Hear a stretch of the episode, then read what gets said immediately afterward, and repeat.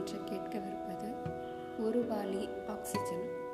அறிவியல் புனைவுகளுக்கு பெயர் பெற்ற அமெரிக்க எழுத்தாளர் ஃபிட்ஸ் லைபர் எழுதிய எ பேல் ஆஃப் ஏர் என்ற புனைவின் தமிழாக்கமே ஒரு வாலி ஆக்சிஜன். பேரழிவிலிருந்து தப்பித்த தமது குடும்பம் மட்டுமே புவியின் கடைசி என நம்பிக்கொண்டிருக்கும் சூழலில் அக்குடும்பம் தாம் சந்திக்க நேரிடும் அந்நியரிடமிருந்து தப்பித்ததா?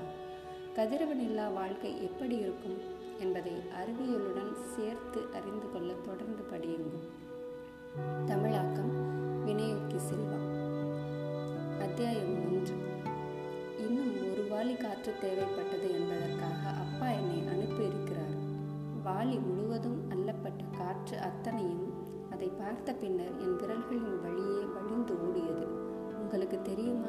நான் முதலில் அது ஒரு அழகான இளம் பெண்ணாகத்தான்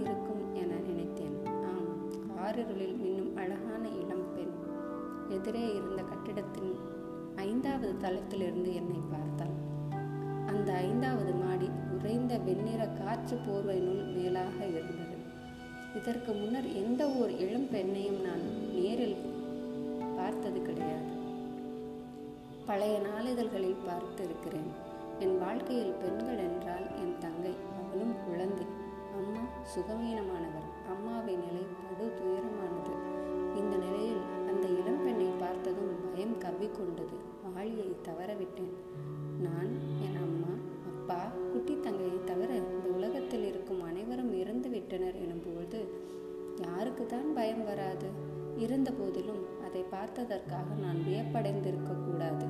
நாங்கள் இதைப்போல் போல் அடிக்கடி சில விஷயங்களை பார்ப்போம். அம்மா கண்களை இடுக்கி கொண்டு ஏதோ ஒன்று இருப்பதாக நினைத்து கொண்டு பயந்து வீறிட்டு எங்கள் கூட்டின் போர்வைகளை தன் பக்கம் இழுத்து அதனுள் ஒடுங்கிக் கொள்வார். அம்மாவின் நிலை இயற்கையான ஒன்று. சில சமயங்களில் அப்படி நடந்து கொண்டுதான் ஆக வேண்டும் என அப்பா சொல்வார். திரும்ப வாளியை எடுத்துக்கொள்கையில் அந்த கட்டிடத்தை திரும்ப பார்த்தேன். அம்மா ஏன் அடிக்கடி அப்படி பயப்படுகிறார் என்பதற்கான காரணம் கிடைத்தது. எதிர்கட்டிடத்தில் இப்பொழுது அந்த இளம்பெண் இல்லை. வெறும் வெளிச்சம். வானிலிருந்து குதித்த ஒரு குரூரமான குட்டி நட்சத்திரம். காற்று வெளியேற்ற பூமி. ஏன் சூரியனை விட்டு விலகியது என்பதை ஆராய வந்திருப்பதைப் போல திருட்டுத்தனமாக மெல்ல ஒரு சன்னலில் இருந்து அடுத்த சன்னலுக்கு நகர்ந்து கொண்டிருந்தது. ஒருவேளை சூரியனின் பாதுகாப்பற்ற பூமியை வேட்டையாட வந்த ஒன்றாக இருக்குமோ? கொஞ்சம் திகளை கொடுத்தது. நடுங்கியபடியே நின்றேன். கால் பாதங்கள் அப்படியே உறைந்து போனதைப் போல இருந்தது.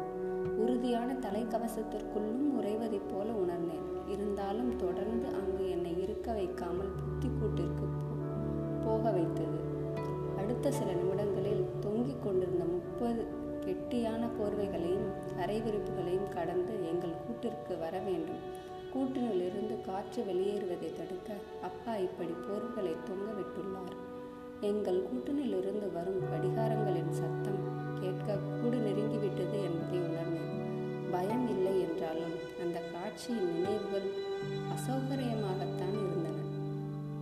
அலுமினியத்தால் ஆன அந்த கடைசி போர்வையை விலக்கி கொண்டு கடைசியாக எங்கள் கூட்டிற்குள்